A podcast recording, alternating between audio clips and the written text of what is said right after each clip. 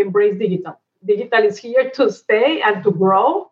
And as a, as an employee, as a person, it's better that we know what digital can do for us and we drive instead of digital driving us. That oh now I have to go and see this system because it was mandatory for my job. No, guys, you know, I think that the way that you have to see is okay, what this system can bring for me, learn it, but maybe you always can send feedback and recommendations and modify in such a way that it can digital is for making your life better now is or to make your job better. To take advantage of it. It has to be us driving digital and not digital driving us no? But it requires time it requires time it requires patience. Again being open-minded to move from one place to another one and learn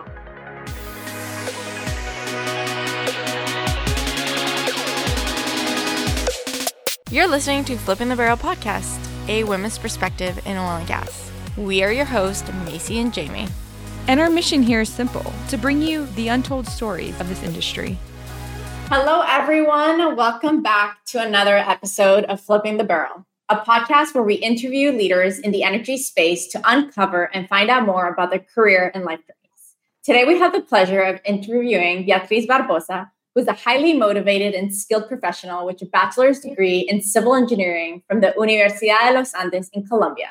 She has over 23 years of experience at SLB, holding various positions in IT, line and operations management, marketing and technology, and human resources. She's currently the Enterprise Digital Performance Director at SLB, where she leads a team to deliver simplified operation and functions workflows. In her personal life, Beatriz enjoys art, good food, wine, dancing, discovering the world, and she's mm-hmm. also a powerful dual career mother of two, Alejandro and Mariana, and wife of Dario Duran, who's also at SLB as a senior account manager for Well Construction. So, wow, Beatriz, you have so much to unpack here. We can't wait to find out more about you, your family, and your life, and just all of the success that you've had over 23 years. So, thank you for saying yes to coming on Flipping the Barrel. Oh, thank you, Marcel. Thank you, Jamie. The honor is mine to be here sharing some of my experiences and stories with all the community. Oh, thank you, Beatriz. Your story really is incredible. And I really want to take everybody back to start at your childhood. You grew up in a farm in Colombia. Your father was a dentist full time, but also helped on the farm, which is a lot of work, I'm sure. Your mother was a stay at home mom and was your father's right hand unfortunately, like many of us, we have these horrible things that happen at a young age. And when you were 13 years old, your father passed away. I could only imagine what that was like. And this brought some challenges to your mom, who mm-hmm. ended up becoming the head of the household. Can you tell us about this experience and how it shaped who you became today and then going through something at you know that vulnerable time in your life? You know, how did you overcome it and how has it changed who you are? Thank you, Jamie. Certainly it's a very touchy question for myself. It was not easy but certainly I learned a lot from that experience. I had my brother that he was nine, he was even younger than myself, and I was 13 when the event happened. No, so I think what I have learned from it is that when you have determination to do something, you can achieve it. That was my mom. Uh, certainly, she was a stay-home uh, lady. She was looking after us. Uh, she helped my dad from time to time with his duties, especially on the farm, because he had those, you know, he had two jobs in a, in a certain way. No, he was a dentist plus a farm. And when all this happened, there was a lot of comments from our friends, family, like, oh, Teresa, what are you going to do? Maybe you should change the kids from school. Maybe you should change of city because the farm was in a small town, but we were growing up in Cali. That is kind of a medium sized city in Colombia. So there was a lot of brainstorming. You can imagine the family, but my mom said, no, education for my kids is pretty important for me. I'm going to take charge. I'm going to modify maybe the way that we were living in one way or another one, keeping education at the at the forefront of everything. No? So I think that was a kind of the main part that you know if my mom could do it and was able to turn things around make of their kids successful engineers my brother is also an engineer from the same university the university is in another city so you can imagine all the challenges that came after analyzing the school that we grew up in a british school it was also a private school in Colombia. Then we went to a private university. And I'm sure that if I didn't have that kind of education, I wouldn't be here today. Absolutely not. That will wow. Be, so a lot has to do with your mom's sacrifices for her kids to make sure that they were well educated. And I'm sure she had a lot of ambition for both of you to maybe one day get out of Colombia and do something great, which you have done. So going back to your at some point when you were trying to figure out what to do with your profession, you thought maybe being a dentist like your father, but you ended up changing your mind and picking civil engineering because you loved math and science and you were really good. But you know, back then, coming especially from a farm type of life, being a young girl in Colombia, going into engineering was not, let's say, something very common specifically for that country and at that time. What made you decide to choose this career path, engineering, which maybe at that age you don't know a lot of people who are engineers? How did you have that take on I'm going to be a civil engineer? And did you have any big ambitions of one day working for a big global company like you are today?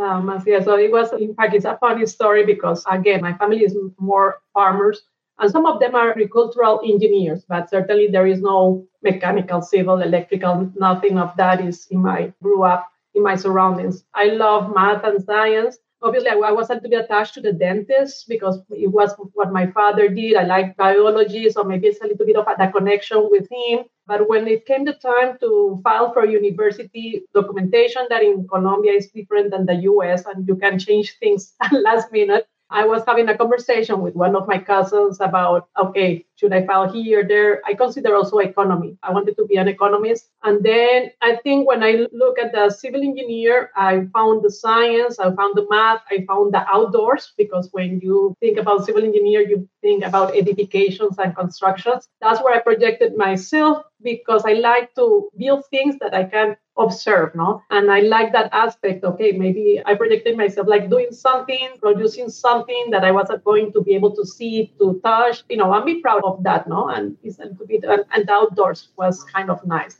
I never thought about have being in a corporation, not at all. And in fact, my mom, you said, you said one thing that okay, if my mom thought of me about me going out of Colombia, that was never in the picture. Never, never. You know, they gave us the education in the British school in the university, but always more for the education and being a good citizen in our country. And certainly the career took some decisions, and I am now in Houston. But I think everything that we have been doing is for doing good. You know, like, okay, this is my next step, and this is what I want to do. And I have been taking it from there now.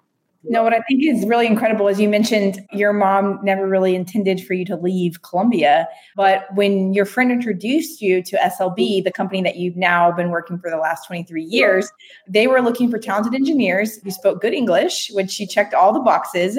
You were one of, I would say, probably one of the lucky ones there to be selected and to move forward with Schlumberger and get an internship which later on, when you graduated, you got the opportunity to be a wireline field engineer. And it wasn't in Colombia. So I can only imagine what your mom thought when you said you were going to Angola. How did you manage first telling your mom that you're leaving? But second, there's not very many women that are on the rig in that area or even moving to that area at a time where you probably couldn't Google and find out everything that's going on in Angola? It was definitely a challenge. Certainly, in fact, when even though we know geography, but we have to be honest, when they told me, okay, Beatriz, your country of assignment is Angola, I had to go to the map and review my Africa uh, landscape and see where was it it was not easy, but she has always supported me. It was good that maybe when I went to Bogota to do my university, I already had like kind of one step to live alone. So that second step was a little bit easier, but certainly I was going to an unknown area. I think that determination was, as I said, you know, I decided to study civil engineer because I like outdoors, I like the adventure. I want to go and see the world, the field, the surroundings. And I never doubt about taking the job and you know how I managed to navigate in that country. I think being very open-minded. I am from Colombia, and they used to say, "Okay, Colombia is a third world country, so the same as Africa. Okay, I will manage myself." So I didn't have like super huge expectations. Angola was one of my richest experiences. It was fantastic. The people, the support, the help, the community, because also you have a lot of people from everywhere and there was a lot of camaraderie between the engineers, the, between the engineers, the location, because you, are like in a little bubble, no? Even though you have a lot of contact with the surroundings, but you are in a staff house, everyone lives together. We go out for dinner, lunch, you call it, no? So you have to be very tolerant, try to listen to people, be very collaborative, and have good communication. When I have some needs uh, for days off, breaks, or when there was something that maybe didn't match what I wanted, being open to talk about it, no? And be honest. Don't try to pretend that maybe you like everything, but there were good things that were more complicated and try to balance one thing and the other. Yeah, I really love what you mentioned about just being open minded when you get these types of opportunities because they are big life changing decisions. And so just being open minded and thinking, I can do this. It's very similar to maybe my country, even though it's a different language, it's another side of the world, but kind of finding the similarities. And to your point, is just the team that you have there is what's going to make it. And, you know, even when we spoke the first time, you mentioned nothing but positive things about Angola.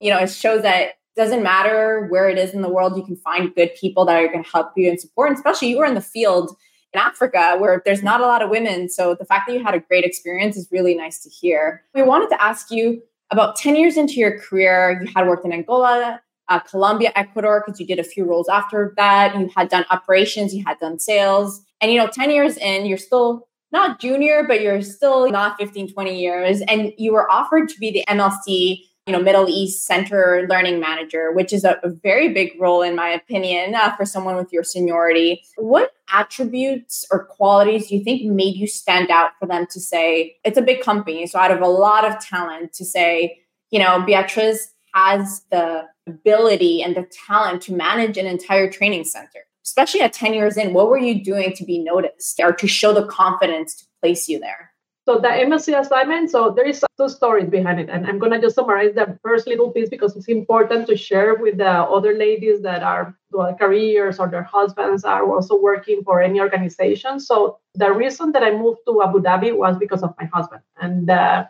company supported me on that move. In fact, when I was operations manager for Ecuador, and I was offered to go and do my first unit operations manager role. In the same week, my husband was offered to go and manage uh, his division in Middle East. Within this week, we had these two offers from two different companies because he was working for another company by then. And as a dual career, we decided that it was good for Dario to have exposure overseas because I had Angola, I was working in Ecuador, so I have been moving a little bit more. He has always worked in Latin America. He's from Venezuela. We were working together in Ecuador. So we said, okay, right now as a couple, what do we want to do? And then we said, okay, we're going to go for Dario's offer. And I came back to SLB and say, I'm sorry, I'm not going to take that geo unit ops manager. Long story.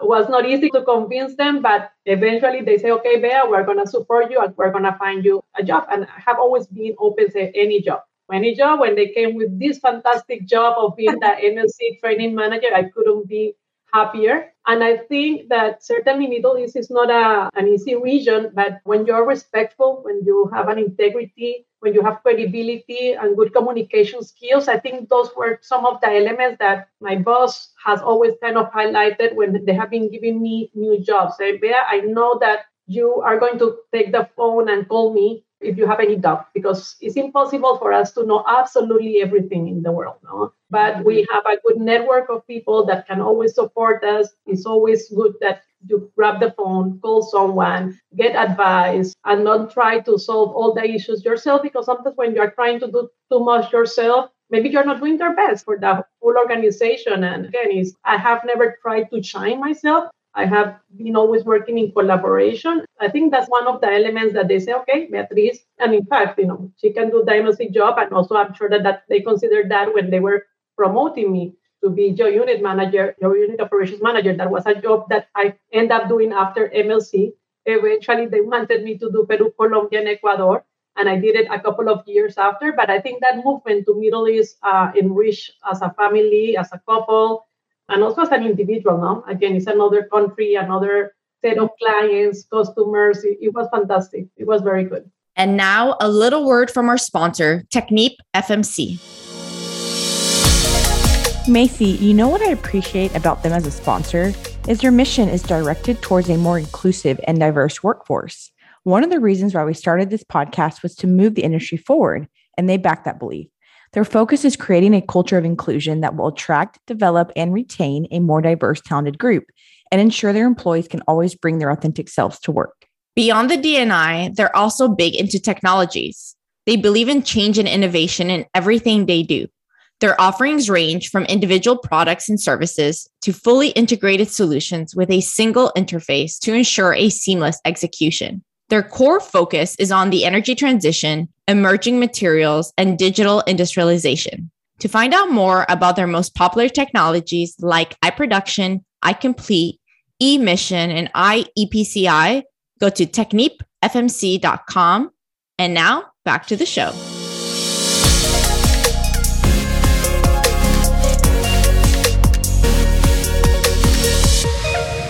On this topic, I really want to talk about what a lot of times we feel when we get asked roles or some roles that maybe we didn't feel that should have been ours or that there was another candidate that was better. And there's multiple times throughout your career and your story that you faced this personally. And I feel like we all do. And especially when we're trying to grow in company, you have to take on roles that maybe you don't have all the expertise for, but maybe you're still the right fit and they don't need somebody that's like everybody else, right? What have you learned from this experience? Because I do know from previous conversations that there was a few times where you've asked yourself, like, why me for this job? There's somebody else. And I know a lot of our listeners feel that too. Can you tell us about what that was like and how do you overcome that? And what role was that for you where it was really difficult for you to understand why me, but you took it on anyways? Absolutely, Jamie. And again, there are several examples, but one that I think I shared with you ladies in the previous call was when I was given the Ora Product Champion, the new generation reservoir sampling uh, evaluation and sampling tool. No? And in fact, nowadays it's a digital platform and it's doing fantastic things for our customers. So I came back from Angola, from Abu Dhabi, did my ops manager job, and then they decided, okay, Bea, done operations, HR, this opportunity to go and work with the technology team. And they say, okay, in what? And they, they told me, no, you're going to be working on the replacement of the MDT. Or not the replacement, because again, it's not a replacement, it's another technology, it's a platform. But just imagine that you are taking care of the most appreciated baby crown jewel for SLB, for Wireline, I was like, guys, you know, I know the tool. I work in Angola, I work deep water, I work land operations in Ecuador and Colombia, but we all know that the key locations for reservoir evaluation and sampling and high tech is Aberdeen or Gulf of Mexico in La Laros. I said, why don't you get a person from either two locations that they are fantastic? They have all the knowledge and, and not me that maybe I know up to a certain point. Always the response from the company has been, no, Bea, we want your other attributes to come into the picture and lead this project because you are going to be able to bring this collaboration. You're not to just create a project for yourself that you're to be proud of yourself. What we want is a, is a, is a product that is to be proud of for the company that embraces all that different branches that Ora can go and touch and embrace. We're sure that you're to be able to talk to all the SMEs. You know, look at different angles, challenge yourself, bring the best of what Middle East needs, what bring the best what Aberdeen needs, Gulf of Mexico, land operations, because at the end of the day, the product needs to work in many different environments and not a niche region that maybe you are familiar with and you want to create whatever is needed there. So I have always challenged myself, when, but I always do the questions to my boss because I always want to know, okay, what they are looking from me on that role, no? Because it doesn't come out as obvious. And and then obviously with that guidance, the person that offered me that job that day, in fact, was Catherine MacGregor. I remember as it, as it was yesterday. And I took it say, okay, Catherine, we're going to make it happen. And then we work with that. And then I feel confident because that's the tricky part now that maybe at the beginning you're not very sure, but when you have this reinforcement, you pass the page, you embrace the role, and you jump into execution, delivery, and certainly achieve the results that the company is looking after. It was a fantastic job. I did it like for two years and a half. In fact, I left that role because I was pregnant of Mariana and obviously I have to deliver my second baby, but it was fantastic dealing with all the tech centers around the world. And also one of the things that I learned those days is to be flexible with work schedule because I was working with Japan, I was working with Paris, you know, crazy hours to be able to have those connections. But again, if you put the effort, you can get the best from everyone. Now we have a, a great product that we have available for the customers. Thank you so much for sharing that. And I think a lot of people listening to the podcast will feel like they've had this happen to them or it will happen to them at some point because it's a lot of times where we get a role where we're unsure of. And to your point, we're not confident of can I really do this? There's other people that are better than me that are more qualified. But I think to your point is having that conversation with the person who's offering you the job and saying what does the company want out of me to develop to learn from this role because they're obviously giving it to you because there are certain things that they want you to grow from so it's really nice to hear that it's a good action item for anybody who has to go through this next and Another topic we want to ask you on is dual career. This is a big topic that a lot of people are always very interested in, especially now with more and more women working and being in the workplace. They have a spouse that is also working. And You've been married for over 20 years and he's also SLB. And so I know at times maybe it can get a little messy, specifically like you said, he was offered a role in Middle East. You were offered this great opportunity as, you know, geo unit manager, which doesn't come every day. And you have to make a decision as a couple. What have you learned over those 20 years with maybe two people who are very ambitious, who want a great career, who now have two children into the mix? And it's a global company with so much opportunity. What advice can you give to maybe those who are going through it as a dual career right now? Maybe, maybe my, my advice is there is not the perfect plan because a lot of people ask me, okay, Bea, Dario, do you have a plan? And I say, no, really no, because I think it's very difficult when there are so many variables around it. So we try to be a little bit practical and do the best from both ends, no? And whenever the milestone comes with a new letter, a new assignment, a new family event, we have been taking decisions as it goes. And I think the most important part is to be happy, no? And to always try to complement the professional career together with your personal requirements, no? I knew that, as you said, no, when I was an Ecuador ops manager, that they offered me the whole unit. It was a very obvious, nice job, and I had the, these calls. Okay, there are only 20 ops managers. How you're gonna say no? But for Dario, was very important to have that international exposure and build his CV. And I knew that at that point I could do like a lateral move. That on the positive side, I had this great experience in MLC that also helped me building up my my backpack of skills that I have today. No. And then I have many examples just like that. No, we get an offer, view, okay, does it make sense? No, how to balance. And I know that people say that it's difficult to balance, but yes, you can balance because you can take decisions. And the decisions are on our side, no? The company offered the letters or the company offered the positions, and then it's up to you to take it or not. We were offered a couple of years ago a move to Paris, and fortunately, I said unfortunately, but not potentially yeah. for the company. We didn't take it but because it was complicated for Dario. It was complicated for my husband. And then, you know, I stayed a bit longer on the other job, but he also moved into another job. And the important thing is not to regret it. No, you go look at it, decide what you want to do. Does it fit? Doesn't fit? And try to work as a single unit. I don't like it personally, and this is a very personal opinion. Is oh, who is leading that career? I don't know. To be honest, is you know I cannot say if I'm leading or that you're leading. I think we have to bit of a balance again. You know, I think everyone has wants to be good. Everyone wants to succeed. And yes, he has his good movements. I follow him for a couple of movements. So it was one for him, one for me, maybe another one. It's a little bit of a step by step. And again, I come back to my first statement. There is not the perfect plan. Don't try to overplan because if you try to overplan, maybe you're going to be frustrated. If you say that you're the leader, but then your husband or your partner gets a good offer, why not? You know, maybe it's a good time to maybe do a side job and maybe that side job, you never know if that side job is gonna help you for the future, no? I can tell you the MLC job that I did because it was Middle East and also because training is related to HR. It was one of the skills and one of the things that when I did later, I did HR director for one of the product lines of the company, is number Yelan Rigs. It was because of that job that they said, okay, Bea, you know a little bit of the HR. Now we want you to do this one because we know that you can handle people, you can communicate at the personal level, and dealing with so many students at the training center was certainly wow. not easy. And you manage crazy cases, no? You can imagine that influx. That was in 2009, and it was tons of people that we were hiring, and you get all that type of stories that you can imagine from different nationalities, you know, that, that you have to handle from an HR point of view, no, with this community. So don't overplan it. Take it step by step. Have this conversation with your partner and try to balance. Yes, try to balance. It's in our capacity, no? You're the one that takes the decision, no? I like that you mentioned about not actually just not stating who would be a lead career because I think to your point, it could change and it should change depending on who gets the best opportunity in the time period and who has the most flexibility in that time period.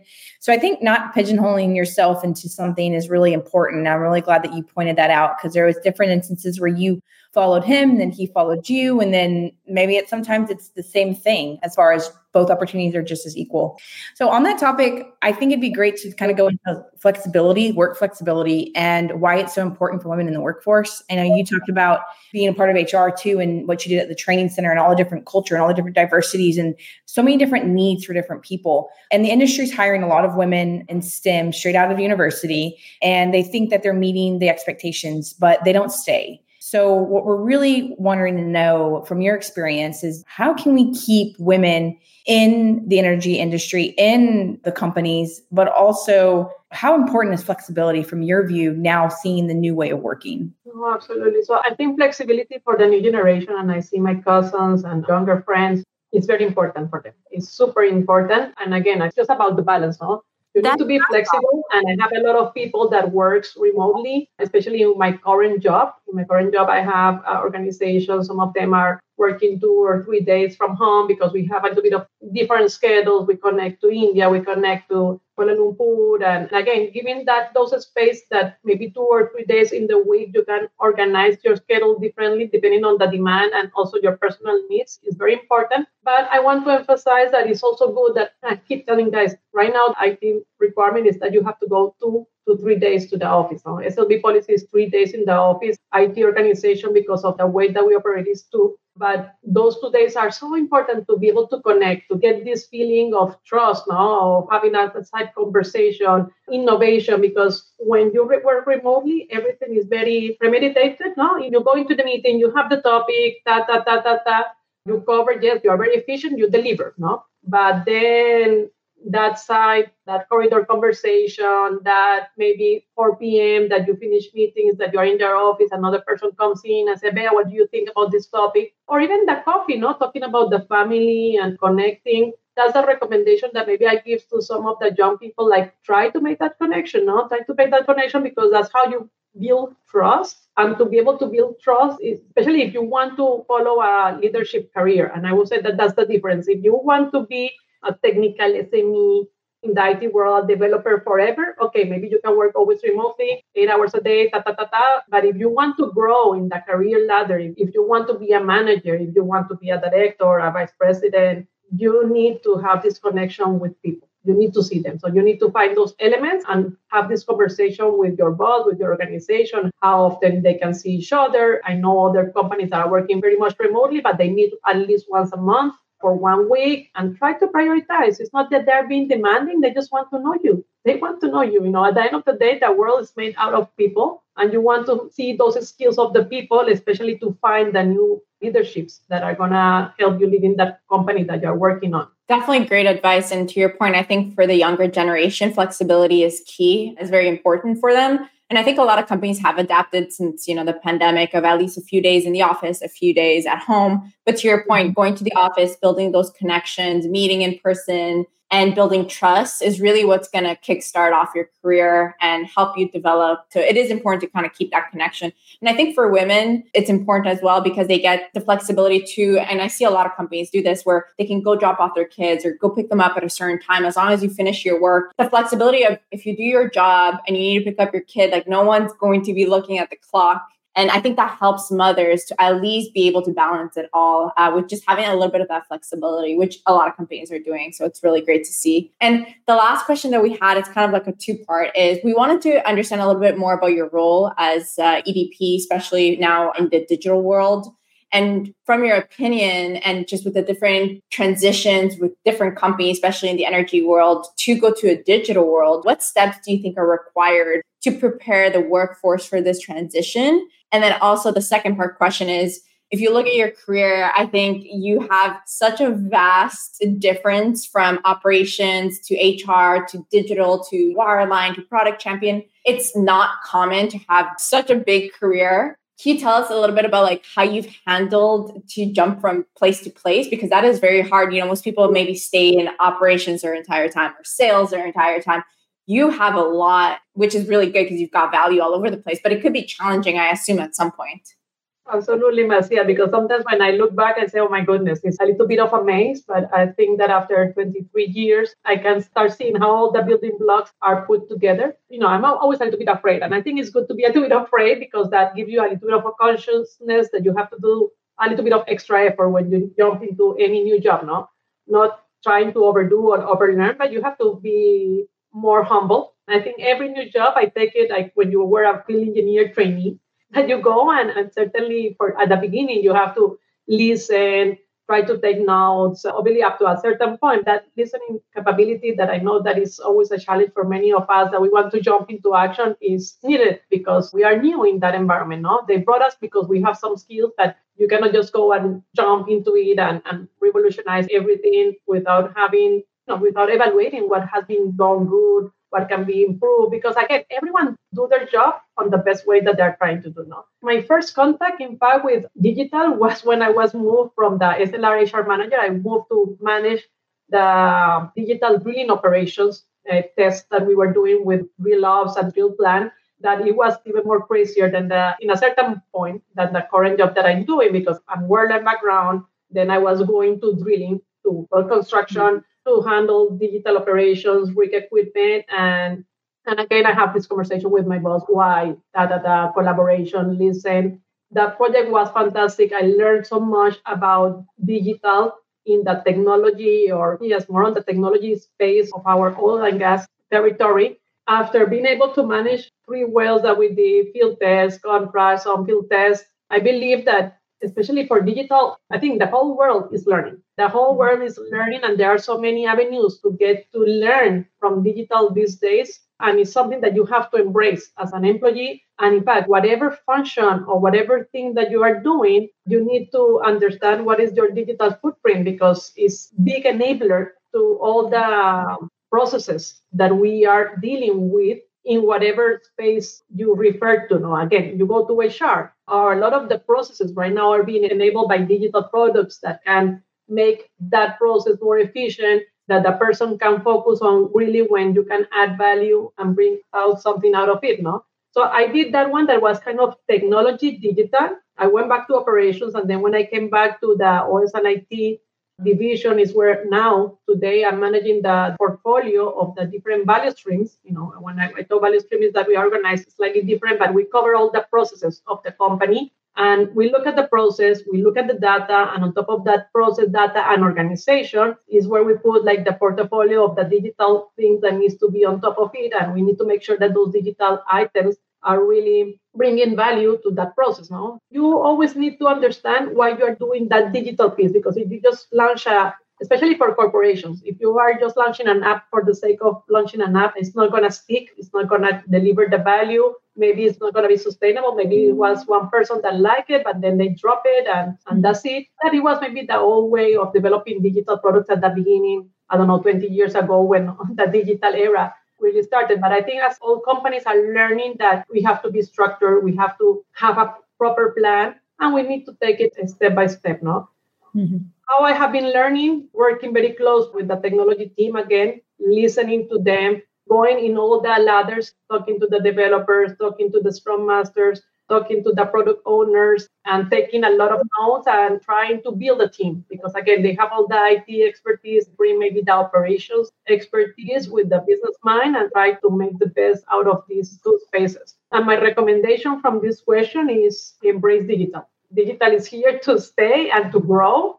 And as a, as an employee, as a person, it's better that we know what digital can do for us and we drive instead of digital driving us. That oh now I have to go and see this system because it was mandatory for my job. No, guys, you know, I think that the way that you have to see is okay, what this system can bring for me, learn it, but maybe you always can send feedback and recommendations and modify in such a way that it can digital is for making your life better now is or to make your job better to take advantage of it it has to be us driving digital and not digital driving us no? But it requires time it requires time it requires patience. Again being open-minded to move from one place to another one and learn now Beatriz, I love that you broke it all down and like what you're doing today and how it applies. But what I think is the most incredible part about your whole story is really you were a young girl who grew up in Colombia in a kind of a farming community. You know, your dad was a dentist, but it still was on a farm. And to see that now you're running part of an organization that's doing digital. I mean, you're running digital, you're running something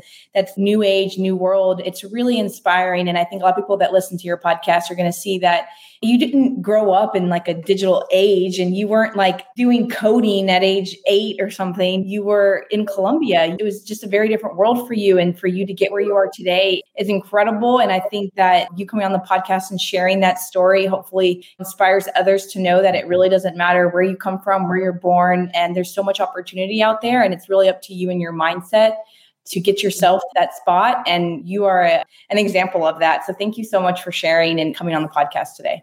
Oh, thank you, Jamie. Just thank you, Maciel. Always a pleasure. We learn so much during our careers. And if we can empower more ladies or more men, especially to embrace new unknowns in the industry, it's always nice to dedicate this time, now To bit of, this is like a massive mentorship uh, session, if you can call it some way, no? So thank you so much for inviting me. Thank you. And if you like this podcast, please like, subscribe, leave us a comment, follow us. We're on Apple Podcasts, Spotify, flippingthebarrel.com. We'd love to hear from you. And thank you. And we'll see you on the next one.